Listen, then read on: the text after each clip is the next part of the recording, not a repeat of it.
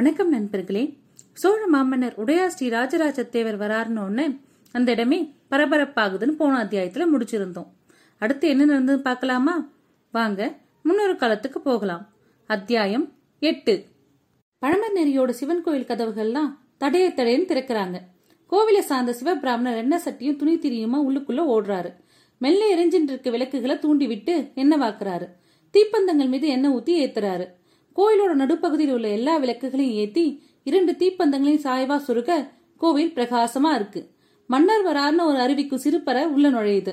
மெய்க்காப்பாளன் ஓடி வந்து கோயில் மணி அடிக்க ஆரம்பிக்கிறான். பழமர்நெறி கிராம முக்கமும் இப்ப வீழ்ச்சின்னு இருக்கு. கோவிலை நோக்கி வேகமா வர ஆரம்பிச்சிட்டாங்க.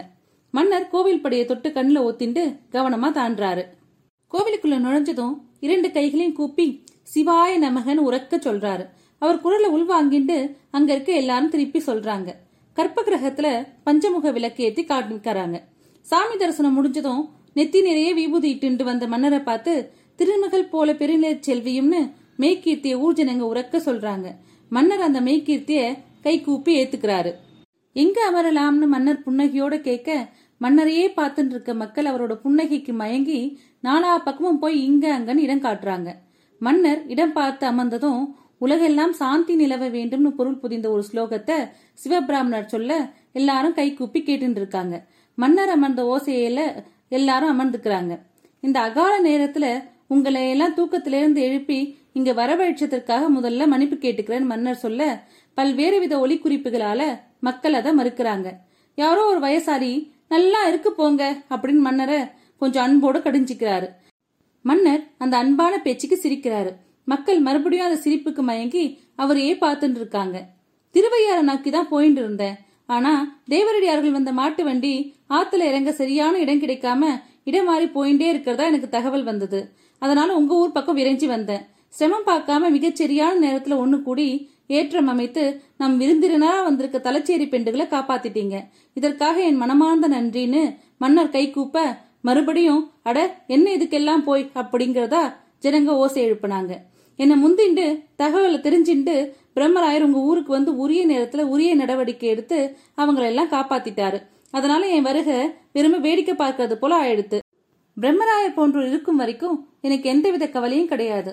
அவருக்கு மனமாற உதவி செஞ்ச உங்களை போன்ற அன்பான சோழ மக்கள் இருக்கும்போது எனக்கு எந்த பிரச்சனையும் இல்லை. மகேஸ்வரன் கிருபையால என் எல்லா வேலைகளும் எளிதா முடிஞ்சிட்டு இருக்கு அப்படின்னு மன்னர் கொஞ்சம் இடைவெளி விட்டுட்டு தீப்பத்தத்தோட வெளிச்சத்தின் வழியா உட்கார்ந்திருக்கும் மக்களின் முகத்துல உத்து பாக்குறாரு. எல்லாரும் ரொம்ப ஆவலா மன்னர் என்ன சொல்ல போறாரு எதற்காக இங்க வந்திருக்காரு அப்படின்ற கேள்விகளோட உட்கார்ந்துருக்காங்க. இறை அருளால தஞ்சாவூர்ல ஒரு பெரிய கற்றளி ஒண்ணு கட்டுறதுக்கு முயற்சி செஞ்சுட்டு இருக்கேன் அது என்னுடைய நெடுநாள் கனவு. தஞ்சாவூர் வெறும் கோட்டையா கோட்டைக்குள்ள இருக்க ஊரா சோழர்கள் அரசாண்ட இடமா அரண்மனை நின்ற இடமா இல்லாம இறைவன் வாழ்ந்த இடமா சந்திராதித்தர் உள்ளவரை பேச பண்ணோன்றது என்னோட ஆசை. நாம் வாழும் காலத்துல நம்ம எவ்வளவு சீரும் சிறப்பமா வாழ்ந்தோம். நம்முடைய சந்ததிகள் தெரியணும்னு ஒரு ஆசை. நம்ம இறைவன் எவ்வளவு அழகா பாதுகாத்தார். எத்தனை கருணையோடு நம் மீது அக்கறை காட்டினார்ன்றத நம் சந்ததிகள் தெளிவா தெரிஞ்சுக்கணும்னு ஒரு விருப்பம். நம்முடைய கலை வீரம் பண்பாடு அனைத்தையும் இறைவன் காலடியில வச்சு இறைவனுக்காகவே நாம வாழ்ந்தத பிற்பாடு பல நூறு வருடங்களுக்கு அப்புறம் வாழற மக்கள் நம்முடைய நாகரிகத்தையும் புரிஞ்சுக்கணும்னு ஒரு எண்ணம். காலத்தால் அழியாதது எதுவுமே இல்லைன்னு அடிக்கடி பல பெரியவர்கள் சொல்லி நான் கேட்டிருக்கேன். இங்கு எல்லாமே தற்காலிகம் தான் சித்தர்கள் சிரிப்பதையும் பார்த்திருக்கேன். எத்தனை புத்திசாலிகள் இருக்கிறோம்? எத்தனை திறமையானவர்கள் இருக்கிறோம்? நம்முடைய வாழ்க்கை தற்காலிகமா இருக்கலாம். நமது உடல் தற்காலிகமா இருக்கலாம். ஆனா நம்ம புத்தி புத்திலேந்து கிளம்பிய சக்தி தற்காலிகமா? அது ஒரு தடம் விட்டு போக கூடாதான்னு நான் யோசிக்கிறது உண்டு வெறும் மண்ணோடு மண்ணா போவதற்கா நாம பிறந்திருக்கோம்? அப்படின்னா பிறக்க வேண்டிய அவசியமே இல்லையேன்னு ஒரு நினைப்பு ஒரு துக்கம் அடிக்கடி என்னை எழுப்புவதுண்டு. ஏதாவது செய்யணும்ன்ற ஒரு இலக்கில்லாத ஆசை என்னை எப்போதும் சுத்தின்டே இருக்கும். நேத்தி கிழக்கு வாசல் நிசம்ப சூதனின் கோயிலுக்கு போயிருந்தேன். ரொம்ப நேரம் காலி முன்னாடி நின்று இருந்தேன் எனக்கு நிசம்ப சூதனின் நினைவே வரல. இடையில்லாம விஜயாலய சோழரோட நினைப்பு தான் வந்தது. விஜயாலய சோழரை நாம எப்படி நினைச்சுட்டு இருக்கோம் எதனால நினைச்சுட்டு இருக்கோம் தஞ்சாவூரை பாண்டியர்களிடமிருந்து கைப்பற்றி பல்லவர்களுக்காக போரிட்டு பல்லவர்கள் அன்போடு கொடுத்த தஞ்சையில அரண்மனை கட்டி அகழி ஏற்படுத்தி கோட்டையை வளர்ச்சி கட்டி எட்டு எல்லைகளுக்கும் எட்டு காளிகளை நிறுவி ஒரு மகத்தான பணியை தன் வாழ்நாள் முழுவதும் செலவழிச்சு செய்திருப்பதால் தானே இன்னிய வரைக்கும் நம்ம விஜயாலயரை நினைச்சிட்டு இருக்கோம் பராந்தகரையும் அரிஞ்சேயரையும் என் தகப்பனார் மாமன்னர் சுந்தர சோழரையும் அவ்விதமே கோவில்கள் மூலமா தான் நினைச்சிட்டு இருக்கோம் கோவில்கள்ன்றது வெறும் கட்டடங்கள் கிடையாது. நம்மோட சந்தோஷத்தோட வெளிப்பாடு நம்மோட அன்பின் சின்னம் இறைவன் மீது நம்ம வச்சிருக்க பக்தியோட காணிக்க. சிறிய நகரமா இருந்த தஞ்சாவூர் வளர்ந்து பெரிய நகரமாகிடுது தஞ்சாவூர் மட்டுமே சோழ தேசமா இருந்தது மாதிரி விரிவடைஞ்சு விஜயாலயருக்கு பின்னாடி வந்த ஆதித்த சோழரால் பராந்தகரால் அரிஞ்சேயரால் கண்டாரிதத்தரால் என் தகப்பனார் சுந்தர சோழரால் பிரம்மாண்டமா விஸ்தாரிக்கப்பட்டு கோதாவரி கரையிலிருந்து குமரி முனை வரை பறந்து விரிஞ்சி பலமா இருக்கு. இதற்கு காரணம் நம் படை வீரர்களின் மாண்பு. இப்படி மன்னர் சொல்லி முடிச்சதும் மன்னரை சுத்தி வந்த படை வீரர்கள் வேகமா எழுந்துக்கிறாங்க. இடுப்பிலிருந்து வாழை உருவி கேடைத்த திறந்த வாளால பளிர் பளிர்னு அடிக்கிறாங்க. ஒரே விதமான தாளக்கட்டில் அப்படி ஒலி எழுப்பி சோழம் சோழம்னு கத்துறாங்க. எப்பொழுதெல்லாம் படை வீரர்கள் வந்து பாராட்டப்படுறாங்களோ அப்பொழுதெல்லாம் படை வீரர்கள் உணர்ச்சி வசப்பட்டு எழுந்து பதிலுக்கு நன்றி சொல்லும் விதமா உங்களுக்காக எப்பொழுதும் உயிரை சிந்த தயார் எந்த நேரமும் எதிரியோடு போரிடுவதற்கு தயார் அப்படிங்கிற முறையில வாழை உருவி கேடயத்துல ஒலி எழுப்பி சோழம் சோழம் சோழம்னு கத்துவாங்க. சோழ மன்னன் மீது அவர்கள் வைத்திருக்கும் அன்பை இந்த மாதிரி வெளிப்படுத்துவாங்க. இப்படி அவர்கள் ஒளி எழுப்பும் போது மற்ற வகையினர் எல்லாம் புலாங்கிதப்படுத்தும் வீரமூட்டும். துள்ளி எழுந்து பாராட்டுக்கு நன்றி சொல்கின்ற இந்த பாங்கின மக்கள் வந்து ரொம்ப ரசிச்சு பார்ப்பாங்க. நன்றியும் வியப்புமா மக்கள் பார்க்கும் பார்வையை பார்த்து சோழமான் வீரர்கள் எல்லாம் இருமாந்து போவாங்க. உங்க மீது தூசி படாம காப்பதை விட வேற என்ன வேலை இருக்குங்கிறது போல நடந்துப்பாங்க. மன்னர் போதும்னு கை உயர்த்த சட்டென வீரர்கள் வந்து வாட்கள் எல்லாம் உரையிலிட்டு உட்கார்ந்துக்கிறாங்க. கொஞ்ச நேரம் அங்க அமைதியா இருக்கு. அதனால என் முன்னோர்கள் சோழ தேசத்தை விரிவு செஞ்சு அவர்கள் நினைவாக அவர்கள் ஆட்சியின் நினைவாக அவர்களின் வளமான வாழ்க்கையின் நினைவாக அவர்களின் போரின் நினைவாக வீரத்தின் நினைவாக எழுப்பப்பட்ட கோயில்களை போல நானும் ஒரு கோயில் எழுப்பணும்னு விரும்புறேன். காவிரி கரையோரம் பல கோயில்களை கட்டுளையா மாத்துறதுக்கு கட்டளையிட்டு இருக்கேன் என் பாட்டியார் கண்டாரிதத்தன் தேவியார் செம்பியன் மாதேவியார் இந்த தள்ளாத வயசுலயும் சிவதொண்டு புரியுதா உறுதி செஞ்சுட்டு எங்கெல்லாம் செங்கற்கள் கட்டப்பட்ட கோயில் இருக்கோ அங்கெல்லாம் கட்டுளியா கருங்கலா கட்டப்பட்ட கோயிலா மாத்துறதுக்காக முயற்சி பண்ணிட்டு இருக்காங்க. வேண்டாம் இந்த தள்ளாத வயசுல அரண்மனையில ஓய்விடுங்கன்னு சொன்னாலும் மறுத்துட்டு கடைசி மூச்சு இருக்கும் வரைக்கும் சிவதொண்டு செய்வதா உறுதி பூண்டு இருக்காங்க அவர்கள் காட்டிய வழியில நானும் சிலவைகள் செய்ய வேண்டியிருக்கு. இந்த சோழ தேசம் இப்ப வெறும் தஞ்சாவூரா மட்டும் இல்லை. காவிரியை வடக்கு எல்லையா வச்சுண்டு செம்மண் கலந்த தஞ்சை பூமியை தெற்கு எல்லையா ஆதித்த சோழர் காலத்து தஞ்சாவூரா இப்ப கிடையாது. குறும்பர் நாடும் நடுநாடும் நுளம்பம்பாடியம் கங்கம்பாடியும் நமக்கு அந்நியமா இல்ல. நம்மோடு கலந்து நம் வீரத்திற்கு அடிபணிஞ்சு நம்ம ஏத்துண்டு அவைகளும் சோழ தேசமா மாறிடுச்சு. முன்னை காட்டிலும் இப்போது செழிப்பா இருக்கு. இந்த சோழ தேசம் விஸ்தரிப்பை கொண்டாடும் வகையில இந்த சோழ தேசத்தின் நீல அகலம் மிக பெரியதா இருப்பது போல நாமும் ஒரு பெரிய கோயில் கட்டணும்னு விரும்புறேன். இந்த கோவில் தஞ்சை தலிக்குளத்தார் கோவிலுக்கு அருகே கட்டப்படும். இதற்கான வரைபடங்கள் காஞ்சியில் உள்ள ஓவியர்களும் சிற்பிகளும் கலந்து பேசி வரைஞ்சி எனக்கு அனுப்பியிருக்காங்க. அந்த வரைபடம் வைக்கப்பட்டுள்ள பெட்டி தான் கருவறையில ஈஸ்வரன் காலடியில வைக்கப்பட்டிருக்கு. சோழ மக்களே என் மீது நீங்க கொண்டுள்ள அன்பு எவ்விதம்னு எனக்கு நன்னா தெரியும். நான் போருக்கு போனா வீட்டை உதாசீனப்படுத்திட்டு கையில கிடைக்கிற ஆயுதத்தோடு என் பின்னாடி ஓடி வரீங்க. நான் நள்ளிரவுல வந்தாலும் என் முன்னாடி வந்து நிக்கிறீங்க.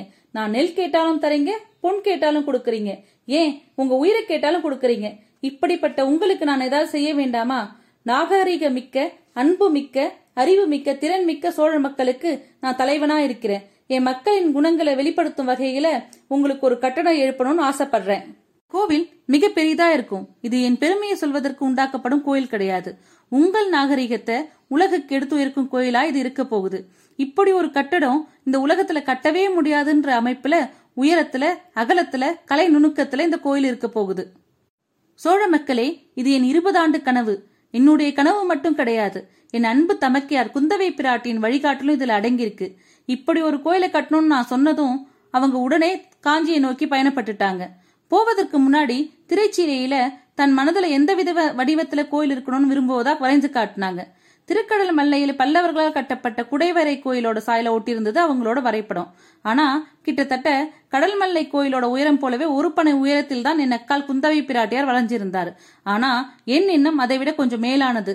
கிட்டத்தட்ட நான்கு அல்லது ஐந்து பனை உயரத்துக்கு ஒரு கோயில் கட்டணும்னு நான் விரும்புறேன் அப்படின்னு மன்னர் சொன்னதும் ஆகான திகைச்சி குரல் எழுப்புறாங்க மக்கள். திகைப்புகள்லாம் அடங்கட்டும்னு மன்னர் காத்துட்டு இருக்காரு.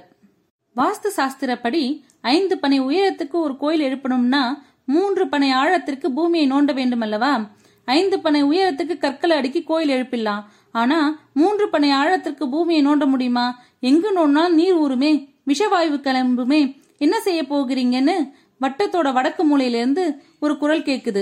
ஒரு அந்தனர் தான் அந்த கேள்வியை கேட்கிறாருன்னு அவரோட துணியில் இருந்து புரியுது. இந்த கணக்கு இந்த கோயிலுக்கு சரி வராது. அதை தீர விசாரிச்சிட்டேன். அரைப்பனை ஆழத்திற்கு அஸ்திவாரம் போட்டால் போதும். ஐந்து பனை உயரத்துக்கு விமானம் எழுப்பிடலான்னு சபதிகள் சொல்லியிருக்காங்க அப்படின்னு மன்னர் சொல்றாரு. விமானமா கோபுரமா அப்படின்னு திருப்பி இடம்புறம் இருந்து ஒரு கேள்வி வருது. விமானம் அப்படின்னு மன்னர் படிவோட பதில் சொல்றாரு. மேற்கொண்டு பேசுங்கள் ஐயா கேட்க காத்துன்னு இருக்கோம் அப்படின்னு கூட்டத்து நடுவில் இருந்து ஒரு குரல் கேட்குது. மன்னர் மீண்டும் கை உயர்த்து கேள்விகள்லாம் நிறுத்திடுறாங்க. மக்கள் அமைதியா காத்துன்னு இருக்காங்க இப்படிப்பட்ட கோயில் கட்ட பாறைகள் வேண்டும். ஆட்கள் வேண்டும் ஸ்தபகதிகள் வேண்டும். எல்லாவற்றையும் கண்காணிக்க போர் வீரர்கள் வேண்டும். நம்மிடையே செல்வம் இருக்கு. இருப்பினும் விளைச்சல் பாதிக்காம இருக்கணும். இந்த கோயில் கட்ட என்னென்னப்படி ஏழு வருடங்கள் ஆகும். அந்த ஏழு வருடங்களும் விவசாயம் செவ்வன நடந்தாதான் வேலை செய்யறவங்களுக்கு நம்மளால சோறு போட முடியும்.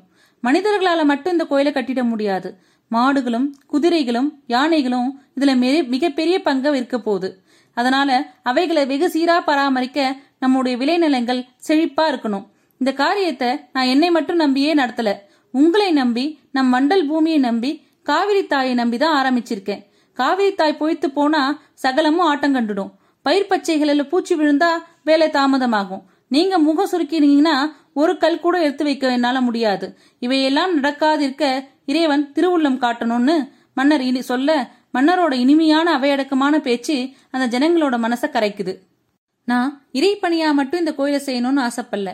இந்த கோயில் கட்டுறதுக்கு இன்னொரு காரணமும் இருக்கு. நம்முடைய எல்லைகளை பலப்படுத்துறதுக்காக எல்லைகளுக்கு அப்பால் இருக்க தேசங்களை வெற்றி கொள்ள வேண்டியிருந்தது. அவர்களின் திமிரை அடக்கிறதுக்கு படையை எடுத்து அவர்களின் செல்வங்களை எடுத்து வீடுகளை பறித்து கொஞ்சம் கடுமையா தண்டிக்க வேண்டியிருந்தது. அந்த முயற்சியில பல ஆயிரக்கணக்கான வீரர்களை கைது செஞ்சு நம்ம சோழ தேசத்தோட எல்லையில வச்சிருக்கோம். அவங்களை விடுதலை செஞ்சா இன்னும் ஓரிரு வருஷங்களில் மறுபடியும் படை திரட்டி எல்லையில இடையராது தொந்தரவு கொடுப்பாங்க. அவங்கள ஊருக்கு அனுப்பாம என்னால கைது செய்யப்பட்டவன் நீன்னு இடிச்சு காட்டி வெறும மெல்லிய சங்கிலியால பிணைச்சி சோறு போட்டு வச்சிருக்கோம். கிட்டத்தட்ட ஒரு லட்சம் அந்நிய தேசத்து போர் வீரர்கள் நம்ம கிட்ட இருக்காங்க. அவங்கள பார்க்கும் போதெல்லாம் வெறும உண்டு உறங்கி ஓய்வெடுத்துட்டு இருக்காங்களே. இவங்களை வச்சு எதுவுமே செய்ய முடியாதான்னு நான் கவலைப்பட்டிருக்கேன். அவங்கள பார்க்கும் போதான் கோவில் கட்டுற எண்ணம் இன்னும் எனக்கு பலமா வந்தது. அந்திய தேசத்தை சார்ந்த நம்மால சிறைப்படிக்கப்பட்ட வீரர்களுக்கு வேலை தருவதற்காகவும் இந்த மகத்தான பணியை ஆரம்பிச்சிருக்கேன் அப்படின்னு சொல்லிட்டு மன்னர் கொஞ்ச நேரம் அமைதியா இருக்க கூட்டம் மொத்தமும் மன்னரையே பார்த்துட்டு இருக்கு. பிரம்மராயரும் குமுதினியும் ராஜராஜையும் கோயில் வாசல் வழியா நுழைஞ்சி வெளிச்சம் அதிகம் படாத இடத்துல வரிசையா நின்னுட்டு இருக்காங்க. மன்னர் வந்து அவங்கள கவனிச்சிட்டு பார்வையை வேறு பக்கம் திருப்பிக்கிறாரு. இன்னும் சில தினங்கள்ல கோவிலோட எல்லைகளை பெண் யானை ஓட்டி நிர்ணயிக்க போறோம். அந்த விழாவுக்கு பழமர் நெறி மக்கள் எல்லாரும் வந்து சிறப்பிக்கணும். கோவிலை பற்றிய விவரங்கள் எல்லாம் இப்போதைக்கு என்னால் எதுவும் சொல்ல முடியாது. வரைபடங்கள் வந்திருக்கு. அவற்றை பார்த்து சிற்பிகளோட பேசிட்டு அப்புறம் தான் இவற்றை பற்றிய விவரங்கள் சொல்ல முடியும். ஆனாலும் ஒரு மகத்தான பணியை இறைவனோட கட்டளையா நான் ஆரம்பிக்கிறேன். நீங்கெல்லாம் பெரிய மனசு வச்சு எனக்கு துணை நிற்கணும்னு மன்னர் கை கூப்பினாரு. எல்லா மக்களும் துள்ளி எழுந்தாங்க. திருமகள் போல பெருநிலச் செல்வியும் தனக்கே உரிமை பூண்டமை மனக்கோலன்னு மறுபடியும் மெய்கீர்த்தி சொன்னாங்க. சோழ மாமன்னர் உடையாஸ்ரீ ராஜராஜ தேவர் வாழ்கன்னு உறக்க கத்துனாங்க. கல்லணைக்கு போயிருந்த குதிரை வீரன் வேர்வை ஒழுக ஒழுக குதிரையை விட்டு இறங்கி கோயிலுக்குள்ள நுழைஞ்சான். எல்லாரும் அவனை திரும்பி பார்த்தாங்க. அணை மூடியாச்சு தண்ணீர் வரத்து குறைஞ்சிருச்சு. இன்னும் சிறிது நேரத்துல தண்ணீர் முற்றிலுமா வடிஞ்சிரும். முழங்கால் அளவு சேருதான் இருக்கும்னு தகவல் சொன்னான். எல்லாரும் ஆறு பார்க்க ஆவலா இருந்தாங்க. ஆற்றுக்கு அடுத்த பக்கம் இருக்கிற மாட்டு வண்டிகளை கொண்டு வர வேண்டுமேன்னு பேசிண்டாங்க. மன்னர் திரும்பி பிரம்மராயரை பார்த்தாரு. அவங்களும் வரட்டும்னு ஒரே ஒரு வார்த்தை தான் சொன்னாரு. பிரம்மராயர் கை கூப்பி தலை குனிந்து வணங்கிட்டு காவிரி பக்கம் போனாரு. பிரம்மராயர் போனதும் மன்னர் ராஜராஜைய உத்து பாக்குறாரு வான தலையசைச்சு கூப்பிட்டாரு. கோயிலை விட்டு வெளியேறி குதிரையில ஏறிக்கிறாரு. திருக்காட்டுப்பள்ளியை நோக்கி குதிரையை நடத்தினாரு. மன்னர் போனதும் ராஜராஜி கொஞ்ச நேரம் அங்க நின்னுட்டு இருக்கா. ராஜராஜிக்கு ஒரு குதிரை கொடுக்கறாங்க. அதுல ஏறிண்டு பழமர் நெறியோட வேறு வாயில் வழியாக மன்னரை பின்தொடர்ந்து போறா குமுதினி கூட்டத்தில் தன் கணவரை தேடுறா. ஒரு பையன் குமுதினி கிட்ட வந்து தான் தொடர்ந்து போயிருப்பதா தகவல் சொல்லுமாறு குமுதினின் கணவர் சொன்னதா சொல்றான். தன் கணவர் யாரை தொடர்ந்து எங்க போயிருப்பாருன்னு குமுதினிக்கு தெளிவா தெரியுது. மன்னர் திருக்காட்டுப்பள்ளியில யாரை பார்க்க போயிருக்காருங்கிறத அடுத்த அத்தியாயத்துல பார்க்கலாம். அதுவரை உங்கள் லோச்சனி ஸ்ரீதர்.